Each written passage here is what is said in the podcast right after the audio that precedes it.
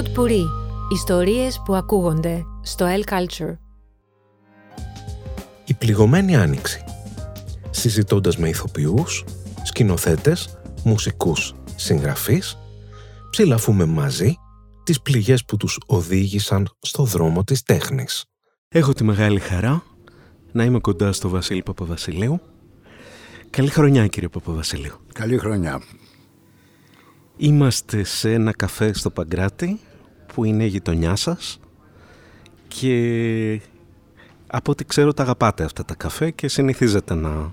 Βέβαια, αγαπάω το Παγκράτη και άρα αγαπάω και αυτό και άλλα καφέ στην ακτίνα μου. ε, τελείως διαφορετικά σκόπευα να ξεκινήσω την κουβέντα μας, αλλά μου αναφέρατε μια λέξη η οποία πολύ με προκάλεσε και αυτή είναι η λέξη γελιοκρατία. Ναι. Σας εξέπληξε; Όχι. Αλλά μου άρεσε η διατύπωση. Αυτό ζούμε λοιπόν, έτσι. Ναι, βεβαίως. Είναι μια φάση της ιστορίας του κόσμου. Δεν είναι η πρώτη φορά που ο κόσμος για να υπάρξει πρέπει να είναι μόνο γελίος ασχέτως του τιμήματος από άποψη αίματος που συνεπάγεται κατά κάποιο τρόπο η καθεστοτική γελιότητα του κόσμου αλλά δεν γίνεται για πρώτη φορά. Αυτό ήθελα να πω και πιστεύω ότι 30 χρόνια περίπου μετά την πτώση του τείχους του Βερολίνου μπορούμε να δούμε την εικόνα του κόσμου, την μεγάλη εικόνα του κόσμου μέσα από το πρίσμα αυτό. Γι' αυτό λέω δηλαδή ότι στους καιρούς που ζούμε θα μας βοηθούσε πάρα πολύ, πάρα πολύ η αναγωγή σε εποχές περασμένες όπως είναι το τέλος Φερρυπίν της Αθηναϊκής Δημοκρατίας όπως είναι ο, ο Μεσαίωνας και η θρησκευτική πόλεμη α, όπως είναι α, αν θέλετε ακόμα και αυτό το το πείραμα της α, ε, Μπολσεβίγικης Επανάστασης, όλο αυτό, όλα αυτά είναι φαινόμενα τα οποία είναι στην ουσία τους ε, γελιοκρατικά φαινόμενα πληρωμένα με βαρύ φόρο αίματος. Επομένως λοιπόν είχαμε εμείς εδώ αυτή την κίνηση προς τη γελιοκρατία που ήρθε να την επιστεγάσει να την ε, επιστέψει ας πούμε η, ε, ο πόλεμος που ζούμε στην Ευρώπη, ο πόλεμος ε, στην Ουκρανία με την εισβολή της Ρωσίας. Δεν μας λείπει τίποτα. Εδώ βέβαια είμαστε και στην Ελλάδα που τα πράγματα γίνονται με έναν ιδιαίτερο τρόπο. Κάτι μου λέγατε πριν για το τραμ. Ναι, όταν οι Γερμανοί φτιάχνανε το, το τραμ είχαν πει κάποια στιγμή ότι ε, τα πράγματα γίνονται με δύο τρόπους. Με το σωστό τρόπο και με τον ελληνικό τρόπο.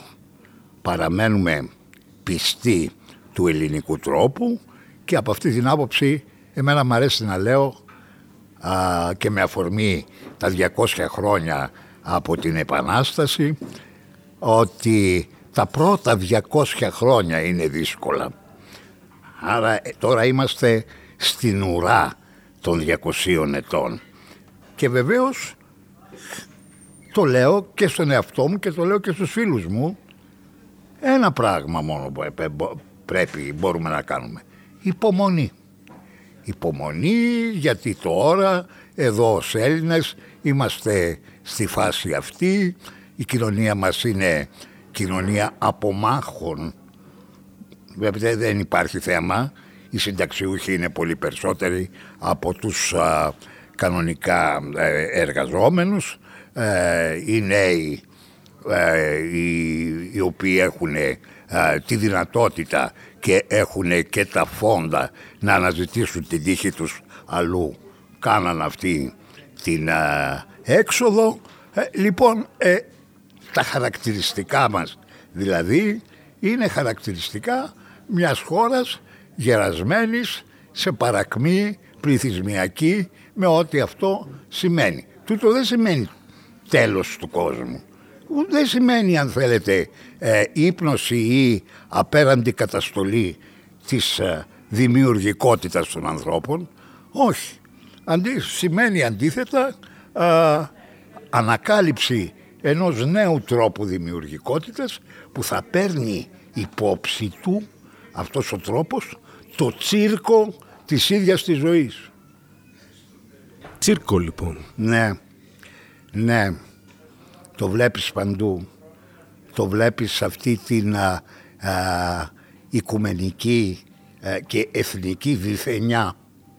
Ξέρετε αυτό το δίθεν το οποίο είναι μπροστά από δηλαδή αυτό που λέμε η επικράτεια της μαϊμούς η επικράτεια της μαϊμούς αυτό είναι κάτι το οποίο το ζούμε με έναν τρόπο προνομιακό και μάλιστα νομίζω ότι το έχουμε ζήσει και πιο πριν από τους α, άλλους α, Ευρωπαίους.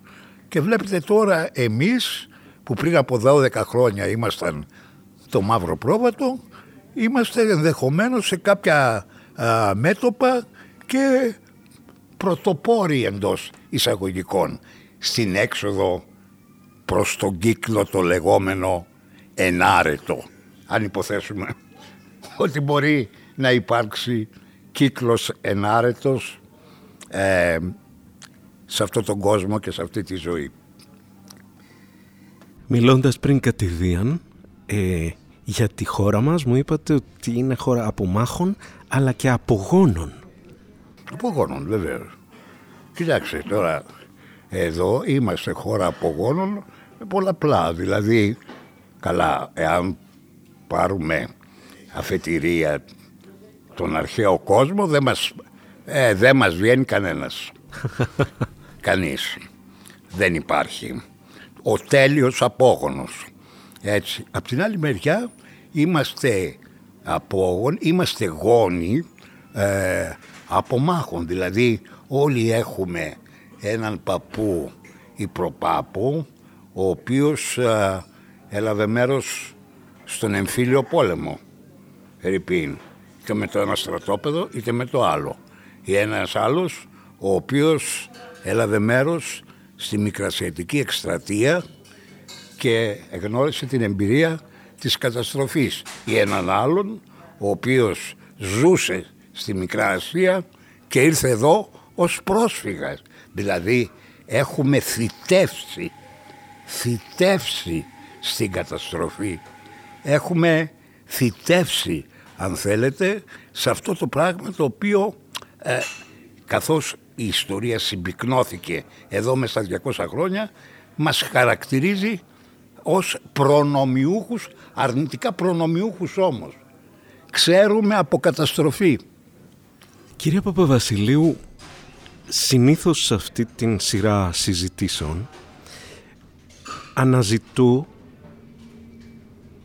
το τραύμα το οποίο οθεί κάποιον να πάρει το δρόμο της τέχνης. Εσείς πώς βρεθήκατε σε αυτή την κατεύθυνση; Ναι, εγώ βρέθηκα κακό πράγμα, η ευλογία, η κληρονομιά. Εγώ βρέθηκα στο χώρο αυτό μέσα από το δρόμο α, της αγάπης ε, για την ανάγνωση.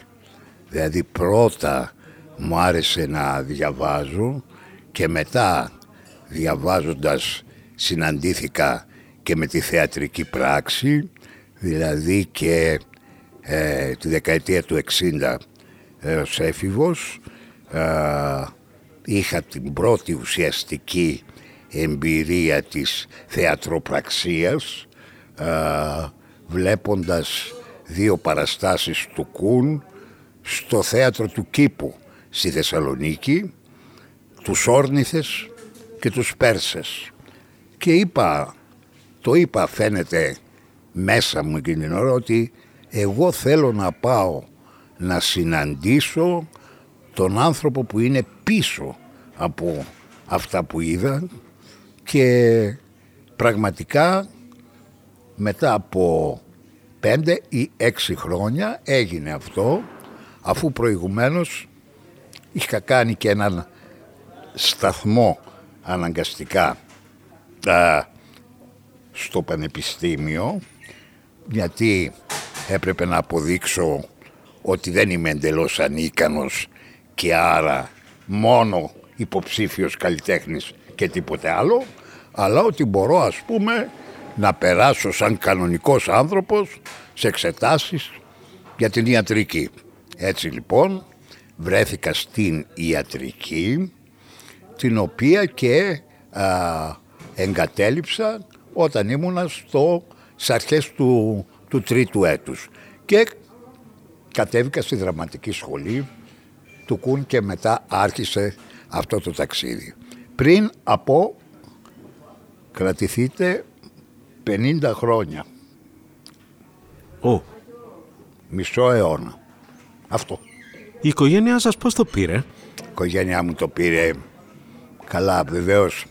Είχε ένα μια αγωνία και κυρίως ο πατέρας μου που βέβαια μετά είχε εκδηλώσει και ένα πρόβλημα υγείας το οποίο τον ταλαιπωρούσε και από πριν αλλά α, πιθανόν και το λέω αυτό ενδεχομένως και ας με συγχωρήσει η ψυχή του τον επιβάρυνε και αυτή η έγνοια για μένα.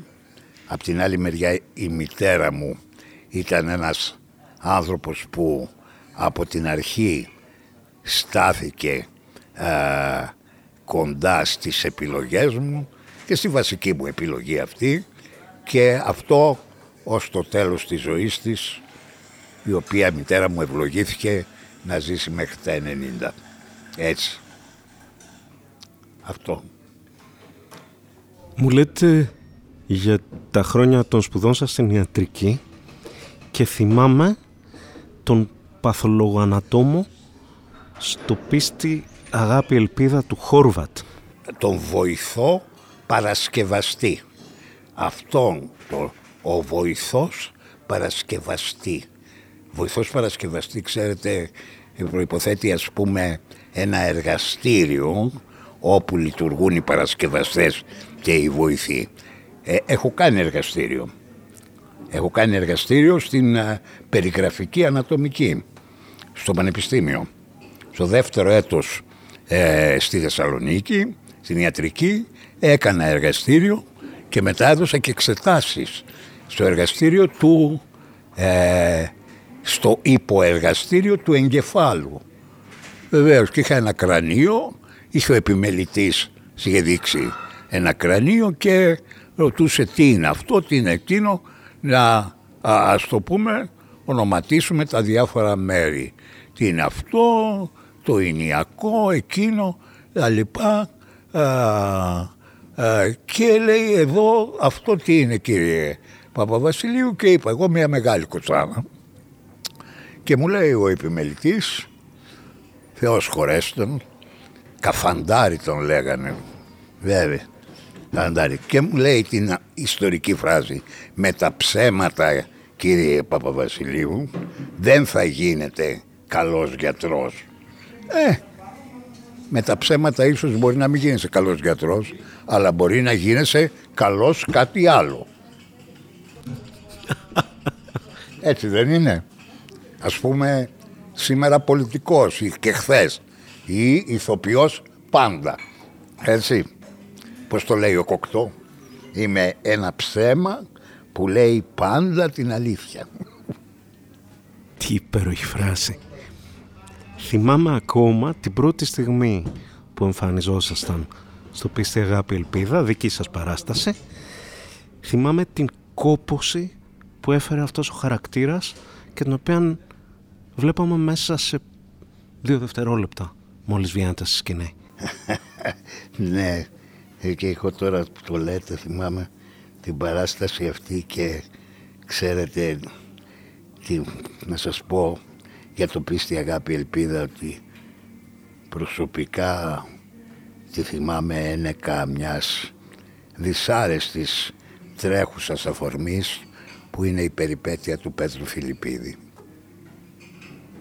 Ναι, γιατί ο Πέτρος εκεί έκανε ένα από τους πρώτους ρόλους της καριέρας του πιστεύω ένας, ένα από τους πρώτους όχι τον πρώτο ρόλο βεβαίως αλλά ένα χαρακτηριστικό ρόλο αυτόν που είχε πέσει στο κανάλι για να σώσει την Ελισάβετ η οποία ήταν η πρωταγωνίστρια λοιπόν και ερχόμενος στο αστυνομικό τμήμα όπου μέσα ήμασταν κι εμείς ε, ζητούσε την άδεια να τηλεφωνήσει τη μητέρα του για να της πει ότι σήμερα μαμά έκανα μια καλή πράξη.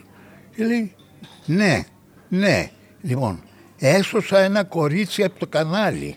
Ναι, θα μου πάρεις το ποδήλατο που μου υποσχέθηκες. Ε, έτσι.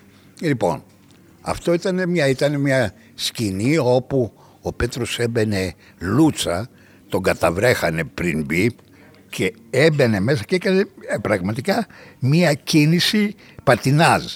Ε, ήταν ένα πολύ νέο παιδί, πολλά πολλά προσόντα που επιβεβαιώθηκαν και στην επόμενη συνεργασία μας. Ε, στο να βρεις τον εαυτό σου του Πυραντέλου που έκανε έναν επίσης μικρό ρόλο ενός γιατρού που ήταν ένας ρόλος δύο σελίδες και τον αναπτύξαμε σε ένα περίπου μικρό μονόπρακτο 10 λεπτών γιατί έμπαινε και είχε πάθει μία κόφωση στα δύο αυτιά. Έμπαινε και άκουγε τα αριστερά από δεξιά και τα δεξιά από αριστερά με αποτέλεσμα πλήρη απώλεια προσανατολισμού πράγμα το οποίο πολλαπλασίασε το χρόνο ύπαρξής του πάνω στη σκηνή. Δεν θα το έκανα δεν θα γινόταν αν δεν ήταν άλλος ηθοποιός του είχα πει τότε, δεν ξέρω το θυμάται, ότι παιδί μου εσύ έχεις ένα μεγάλο ατού. Στο θέατρο εμείς νομίζουμε ότι υπάρχει η ανθρωπομορφική καταγωγή της ηθοποιίας. Όχι. Στο θέατρο ο άνθρωπος είναι άνθρωπος συν ή πλην κάτι. Συν πηγαίνει προς το Θεό και πλην πηγαίνει προς το ζώο. Είναι μια εύθραυστη γραμμή πάνω στην οποία κινούμαστε όσοι διεκδικούμε μια ύπαρξη πάνω στη σκηνή. Αυτά. Ενώ θυμάμαι τις σκηνές, τώρα συνειδητοποιώ ότι ήταν ο Πέτρος Φιλιππίδης που το λέτε. Θα ανατρέξω βέβαια και στα προγραμματα τα οποία φυλάω ως κορινοφθαλμό. Α, τα έχετε. Τα ναι. έχω. Τα έχετε, ναι. Βέβαια, ο Πέτρος ήταν. Ω Θεέ μου. Ο Πέτρος, βέβαια. Κάναμε- Ο ατρόμητος σωτήρας. Ο ατρόμητος σωτήρας. Θυμάμαι τη σκηνή πολύ καλά. Τι θυμάστε; Ναι, Κάναμε βέβαια ένα άλμα με το Κάναμε. πίστη αγάπη ελπίδα. Γιατί ήμασταν στη σχολή του Καρόλου Κούν. ναι βέβαια. Προσπαθώ να φανταστώ πώς πρέπει να ήταν τότε το να είσαι στη σχολή του θεάτρου τέχνης. Α, καλά. Ξέρετε αυτό, υπήρχε αυτό που κατάβγαζε η παρουσία, το χώρο, η παρουσία αυτού του ανθρώπου. Και όταν κανένας δεν ήταν το που λέμε του κλειστού κύκλου του συστήματος, αλλά ήταν λίγο από αλλού. Ο Κούν, ξέρετε, είχε κάνει μία, ας το πούμε, εντός εισαγωγικών επανάσταση. Έφερε το λαϊκό άνθρωπο πάνω στη σκηνή μετά, ας πούμε, από την α, φάση, ε, πώς το λένε, του, του Μπουλουκιού και τα λοιπά, ε, δεκαετία του 40, όταν άρχιζε μια διαδικασία αστικοποίησης και του ηθοποιικού επαγγέλματος, αστικοποίηση για την οποία έπαιξε καταλητικό ρόλο, αν θέλετε, μετά από το παλιό, ας πούμε, παράδειγμα του Βασιλικού Θεάτρου, το οποίο ιδρύ- ιδρύθηκε επί Γλίξμπουργκ Γεωργίου του Πρώτου. Ναι, βεβαίως. Έτσι είναι. Το, 2000, ε, το 1901 άντεξε ως το 1908 και μετά το διαδέχθηκε το Εθνικό Θέατρο που ιδρύθηκε το 32. Έτσι, λοιπόν, μιλάμε για την, μια προσπάθεια αστικοποίησης η οποία κατά κάποιο τρόπο στηρίχθηκε ε, στην παρουσία κάποιων ηθοποιικών μεγεθών τα οποία πέρασαν δια πυρός και σιδήρου και καταξιώθηκαν υποτίθεται κάποιοι από αυτούς στη φάση αυτή όπου ο ηθοποιός ήταν ένας μισθωτός του Εθνικού Θεάτρου. Ξέρετε τι σημαίνει αυτό; Αυτό σημαίνει πάρα πολλά πράγματα για την ταυτότητα του ηθοποιού όπως σήμαινε πολλά πολλά πράγματα για την ταυτότητα της σκηνοθεσίας στην Ελλάδα. Έτσι, δηλαδή, όπως ο Γιώργος ο πρώτος είχε στείλει στην Κεντρική Ευρώπη το Θωμά Οικονόμου να μάθει τι είναι η σκηνοθεσία. Μιλάμε τέλος του 19ου αιώνα. Μιλάμε τέλος του 19ου αιώνα. Λοιπόν και ήρθε και έγινε σκηνοθέτης του Βασιλικού Θεάτρου. Έτσι και το, το Εθνικό Θέατρο είχε την τύχη να συνδέσει την ύπαρξή του στο ξεκίνημά του με τους ανθρώπους που ήταν ο Φώτος Πολίτης, ο Δημήτρης Βροντήρης και βεβαίως το ποιή όπως ήταν η Ελένη Παπαδάκη, ο Παξ, η Παξινού, ο Μινωτής και αυτό ήταν ένα βήμα. Ένα βήμα. Έτσι. Λοιπόν, ε, τι με ρωτήσατε όμως; Για το θέατρο τέχνης. Για το τέχνης. Λοιπόν, ο Κούν, επειδή είδε αυτή την αστικοποίηση, πρώτον ε, την έζησε την Ελλάδα α, με την πολυτέλεια και τη ματιά ενός όχι Ελαβίτη, ενός ανθρώπου ο οποίος και λόγω εβραϊκής, α, εβραϊκού αίματος, ας το πούμε έτσι, ήταν ένας κοσμοπολίτης και γενετής. Ήταν ένα πνεύμα το οποίο όμως όταν ήρθε στην Ελλάδα για εγκατάσταση τέλη του δεκαετίας του 20 και βεβαίως μετά το 30 και στην Ελλάδα εγκαταστάθηκε σας θυμίζω ως καθηγητής της Αγγλικής στο Κολέγιο Αθηνών. Έτσι βεβαίως. Έτσι λοιπόν ο, ο, Κούν λοιπόν είπε ε, κατά αναλογία προς αυτό που κάνει ας πούμε ο Διαμαντόπουλος, ο ζωγράφος, ο Κόντογλου, ο Τσαρούχης κτλ. Εγώ θα στραφώ σε αυτή τη δεξαμενή των λαϊκών ανθρώπων που μπορεί να είναι και αγράμματοι κτλ. Και, και πάνω σε αυτούς άρχισε την εμπειρία ε, να χτίζει ε, στη βάση της α, εμπειρίας αυτής στη λαϊκή σκηνή με την αεροφίλη του Χορτάζη και, και μετά δεκαετία του 40-42 το θέατρο τέχνης. Είχε λοιπόν μία κατά κάποιο τρόπο ανάγκη και αγάπη για τους, κατά κάποιο τρόπο για τους α, ανθρώπους που ήταν παρθένοι από άποψη παιδείας και βεβαίως πολλοί από τους ηθοποιούς αυτούς γενιάς οφείλουν στον Κουν ότι έμαθαν γραφή και ανάγνωση. Βεβαίως, βεβαίως. Θυμάμαι τον α, δάσκαλό μου στη σχολή, τον Χατζημάρκο, Μακαρίτη, μου λέει, να λέει δηλαδή ότι εγώ τι ήμουνα, ένας τζαμάς στο μοναστηράκι. Τζαμάς, έκοβε τζάμια. Και ήτανε 42 πείνα, ιστορία, κατοχή. Και ρωτάω μια μέρα τον ηθοποιό Γιώργο Παπά που εμφανίζεται στο μαγαζί θέλω να πάω στο θέατρο του λέω πού να πάω; Και μου λέει ο παπάς θα πας στον Κουν ποιος είναι αυτό; Κάνει μια οντισιόν στο Βρετάνια να πας εκεί. Και επήγα, πήγα, έλεγε ο καημένος, και άλλαξε η ζωή μου. Καταλαβαίνετε αυτό το στοιχείο, το επικό στοιχείο το οποίο υπάρχει στην ιστορία του θεάτρου τέχνης και του Καρολουκούν ο οποίος είχε πραγματικά ένα δώρο αμανίας. Εγώ τον γνώρισα από κοντά πια όταν είχε αποσυρθεί από τη σχολή.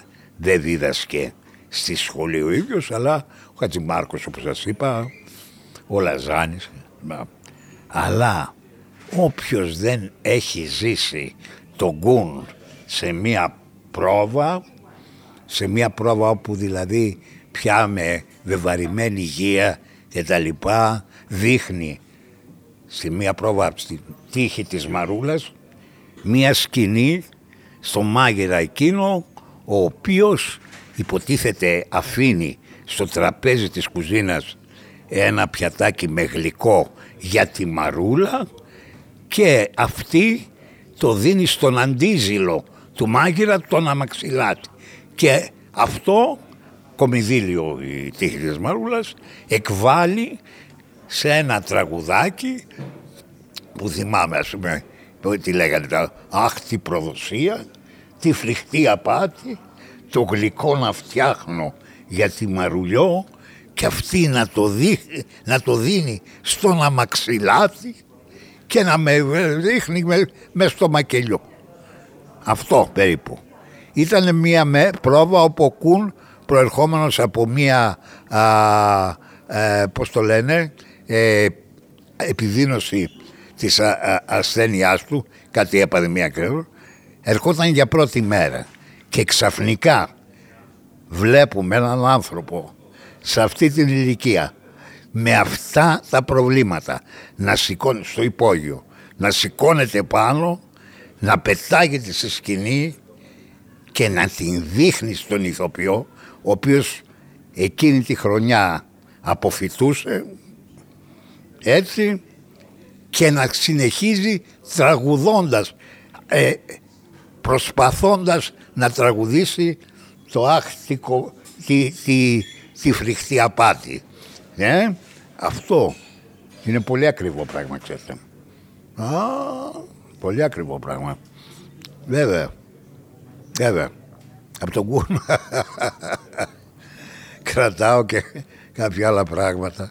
Όταν είχα φύγει πια και ξεκινούσαμε με την εποχή με το έργο του Γκολντόνη το καινούργιο σπίτι είχαμε συναντηθεί ε, σε ένα, μια ημερίδα που έγινε στο Πάντιο για τη θεατρική εκπαίδευση όπου ήταν παλιοί οι μαθητές του. Ο Λικούργος Καλέργης, ο Κώστας Καζάκος εγώ και δύο Σοβιετικοί. Και σε ένα στο διάλειμμα μου λέω τι κάνετε καλά; Ήταν τρεις μήνες πριν πεθάνει. Τι κάνετε; Λέω καλά είστε λέω δεν ξέρω αν α, α, ε, είδατε αυτά που είπα για σας σε μια συνέντευξή μου σε μια εφημερίδα. Ε, λέει ο Κούν έννοια σου. Ό,τι λες για μένα το μαθαίνω. Ε, και ε, του λέω ξέρετε, λέω, ε, πολλές φορές ε, ένιωσα τον πειρασμό δηλαδή μέσα σε όλη αυτή τη τέτοια μου λέει τα παιδιά πώς είναι; Τα παιδιά ήταν οι συνεργάτες μου πια που ήταν μαθητές του και οι οποίοι είχαν ε, ε, νεότατοι μαθητές του. Λοιπόν, λέω καλά είναι, Α, και εγώ ήθελα λέω, να σας πάρω στο τηλέφωνο και να σας ρωτήσω πώς αντέξατε τόσα χρόνια μέσα αυτό το βούρκο.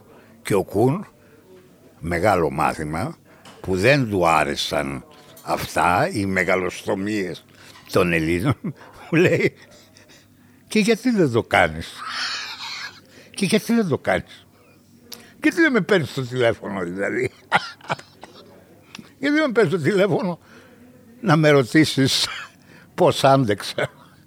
Ε, μόνο στα λόγια. Βέβαια. Βέβαια. Βέβαια. Αυτές τις στιγμές του κούν, αφήστε τώρα, δηλαδή, αν μου πείτε αυτό τι είναι, είναι σκυλή παραπλεύρος. Όχι, δεν είναι παραπλεύρος. Δεν είναι παραπλεύρος. Ήμουνα από αυτή την άποψη πολύ τυχερός. Πολύ τυχερός, αλλά δεν μπορεί να πει κανένας ότι δεν εργάστηκα για να έχω αυτή την τύχη. Μέχρι πότε μείνατε στο θέατρο τέχνης; Έμεινα στο τέχνης ε, με τη σχολή και το, ε, μία γεμάτη επταετία. Μέχρι το 78. Μετά πήγα στρατό, ε, ε, απολύθηκα και ο επόμενος σταθμός ήταν η ίδρυση της σκηνής με το Λευτέρη ε, και τα άλλα παιδιά, τη Ράνια, τη Σμαράγδα, τον Τάσο Παντή, την Άλλα Κοκκίνου, τον Δημήτρη Καταληφού. Και ο επόμενος ήταν η εποχή που λέγαμε, που έγινε το 86, έζησε τέσσερα χρόνια και μετά μεσολάβησε ένα διάστημα, πώς το λένε, διάβασης στη ερήμου, τραβερσέ του Ντεζέρ που λένε φίλοι μας οι Γάλλοι και ε, βρέθηκα στο κρατικό θέατρο Βορείου Ελλάδος ως διευθυντής του καλλιτεχνικός για τέσσερα χρόνια από το 1994 μέχρι το 1998. Η διαδρομή μου στο χώρο είναι τεθλασμένη αλλά με τίποτα, με τίποτα δεν μετανιώνω που πιστεύω έτσι κι αλλιώς είναι άχρηστο και άγωνο το να μετανιώνεις έτσι δεν, δεν μετανιώνω γι' αυτό δηλαδή πήγα, ήρθα ξανά φύγα και ούτω καθεξής. Ας τα πάμε ένα-ένα. Η σκηνή η οποία ξεκίνησε με τη σπασμένη στάμνα που ξαναπέζεται Βέβαια. αυτές τις μέρες ε, δεν ήταν όμως να ξεκινήσουμε τη σπασμένη στάμνα από ό,τι ξέρω. Ναι. και κατά σύμπτωση ήταν να ξεκινήσουμε το ίδιο έργο που ξεκίνησε και το θέατρο τέχνης. Με την αγριόπαπια ναι με την αγριόπαπια αλλά δεν μας προέκυπτε η διανομή. Δεν μας προέκυπτε. Έτσι. Και έτσι βρεθήκαμε, έτσι πήγαμε στη Στάμνα. Είχαμε ε, δουλέψει πάνω στην ε, αγριόπαπια αλλά δεν, δεν, δεν, μπορούσε να βγει, δεν μας ικανοποιούσε αυτό αυτό που ήταν η διανομή που όπως ήμασταν, ήμασταν ναι, και έτσι περάσαμε στην σπασμένη στάμνα. Αναρωτιέμαι γιατί όλο αυτό κράτησε τόσο λίγο παρά ήταν πολλές οι προσωπικότητες μέσα σε μια ομάδα για να μπορέσει αυτή να μείνει συμπαγής περισσότερο καιρό από όσο άντεξε. Εντάξει, αποδείχθηκε ότι α, το εισφασμένη στάμνα, ο πυρήνας αυτών των ανθρώπων εκεί, α, θα έλεγα ότι ήταν η μήτρα του θεάτρου της μεταπολίτευσης. Ο άλλος πυρήνας ήταν, είχε δημιουργηθεί πριν, α, το ελεύθερο θέατρο. Βέβαια. Έτσι. Λοιπόν, άρα μία μήτρα περιέχει πολλές, αν θέλετε, ενδυνάμει και προσωπικότητες οι οποίες ζητούν να γίνουν ε, ενεργεία προσωπικότητες. Να... Η φόρμουλα της συνύπαρξης προσωπικότητων δεν είναι το ευκολότερο πράγμα του κόσμου. Έτσι. Ε, με, το αποτέλεσμα είδαμε πιστεύω αρκετά, αρκετά έγκαιρα ότι δεν θα μπορούσε να συνεχιστεί το σχήμα αυτό. Η Στάμνα έγινε σε συσκηνοθεσία του Λευτέρη και δική μου. Ε, λοιπόν, και ήδη στο τέλος των παραστάσεων της Στάμνας, δηλαδή μετά από ένα χρόνο κτλ. είχε γίνει σαφές ότι ή θα πήγαινε με ε, έναν πλοηγό, με έναν καπετάνιο το σκάφος, α, αν θέλετε αυτό οδήγησε στο να επιλέξω να είμαι εκτός του σχήματος και να πάω στο επόμενο βήμα που ήταν η ίδρυση με δική μου ευθύνη α, του θεατρικού οργανισμού εποχή. Έτσι. Με πολύ σπουδαία πράγματα. Το καινούριο σπίτι. Καινούριο σπίτι. Ε, Ζουβέ Ελβίρα. Ζουβέ Ελβίρα. Η κληρονομιά του Μαριβό. Το πίστη αγάπη ελπίδα. Του Χόρβατ. Ε, και το καλοκαίρι; Ε, το να βρεις τον εαυτό σου του Πιραντέλο. Το καλοκαίρι ήταν παραγωγή του Λεμπέση. Ήταν παραγωγή του Λεμπέση στο Πορεία βέβαια. Ναι. Έτσι, ναι, ναι, ναι. Του Έντουαρντ Μποντ. Το ότι έκανε ο Λεμπέση παραγωγής Έντουαρντ Μποντ με υπερβαίνει. Είδατε; Ναι, γιατί ακριβώς είχε προηγηθεί, ίσως το έκανε και γι' αυτό. Α, είχε προηγηθεί μια συνεργασία που είχαμε στον Αμπιγέρ, διότι ο, ο Αμπιγέρ ανέβηκε για πρώτη φορά ως θεατρικό στην Ελλάδα, ε, στο θέατρο Καρέζη, με τον α, Δημήτρη Παπαμιχαήλ, τον Νικήτα Τσακύρογλου και τα λοιπά, το 89 είχα κάνει τη σκηνοθεσία εκεί. Ναι, γιατί και τώρα παίζεται το, ο Αμπιγέρ. Ναι. Έτσι, ναι. Λοιπόν, ε, ε, είχα κάνει και, και έτσι λόγω μεγάλης επιτυχίας και τα λοιπά και λόγω του ότι εγώ ήμουνα ήδη ως εποχή στο πορεία Βέβαια. εκεί, λοιπόν, ε, ε, είχε μια αρχοντιά ο, ο Λεμπέσης, ο Γιώργος, ως χωρέστο, ναι. Δηλαδή, μα- το θυμάμαι, η πρώτη μας συνάντηση ήταν όταν θα ξεκινούσε η εποχή. Και του λέω και πήγα να δω αν μπορούσα να χρησιμοποιήσω κάποιο από ε, θέατρά του και τα λοιπά. Μου λέει, «Α, να σας πω, μου λέει και Παπαβασιλείου, εγώ κάνω δουλειές όπου ε, θέλω να έχω απολύτως την ευθύνη της επιλογήςημένων. Γιατί του λέω κύριε Λεμπέση, μου λέει, «Α, θα σας συμβούλευα να κάνετε κι εσείς το ίδιο, να συνεχίσετε αυτό που θέλετε. Λέω δηλαδή, διότι μου λέει, ξέρετε, θέλω να έχω 100% την ευθύνη της αποτυχίας. 100% την ευθύνη της αποτυχίας. Ναι βέβαια. Υπάρχουν κώδικες δηλαδή. Υπήρχαν κώδικες, θέλω να πω, για αυτή τη γενιά τουλάχιστον. Ήτανε πιο κοντά στην έννοια του κώδικα, ας το πούμε. Δηλαδή που, αυτό που λέμε τώρα, ε, συμβόλαιο, δεν τα δίνουμε τα χέρια και είναι μπέσα. Τα λοιπά είχαν μια, ένα βαθμό κυριολεξίας, πίστευα. Γιατί και τώρα λέμε, αλλά καταλαβαίνετε. ναι, κάτι έχω υπόψη μου. Ε, ναι, και εγώ, και εγώ ξέρετε, και εγώ ξέρετε, έχω συναντηθεί, ξέρετε, με εκδοχές του ελληνικού θεατροκαπιταλισμού, οπότε λοιπόν κάτι έχω και εγώ από πρώτο χέρι. Θέατρο καπιταλισμού λοιπόν. ναι,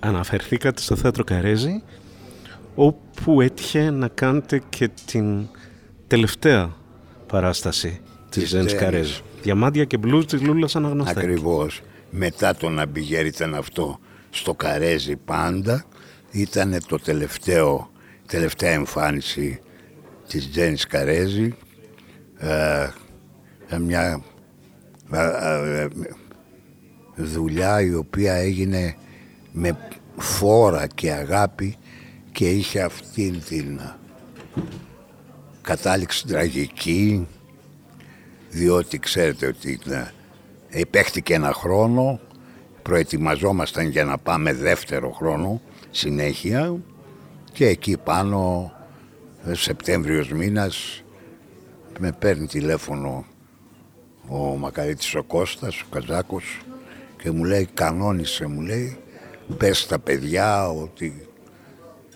είμαστε είμαστε μου λέει αυτός. Μου λέω τι, γι- τι γίνεται Κώστα δεν τι να σου πω μου λέει. Είμαστε κάπως κάπως δύσκολα κατάλαβα λοιπόν έτσι ματαιώθηκε αυτή η σεζόν και οι καημένοι ναι υπάρχουν μερικές στιγμές που πραγματικά δηλαδή θα ήταν καλύτερο να μην τη ζει ο άνθρωπος, αλλά δεν είναι και στο χέρι μας. Δηλαδή, αφήστε για τον Πάσχοντα, ως θεατής του ανθρώπου που πάσχει. Κατάλαβα. Και δεν ρωτώ τίποτε άλλο πάνω σε αυτό.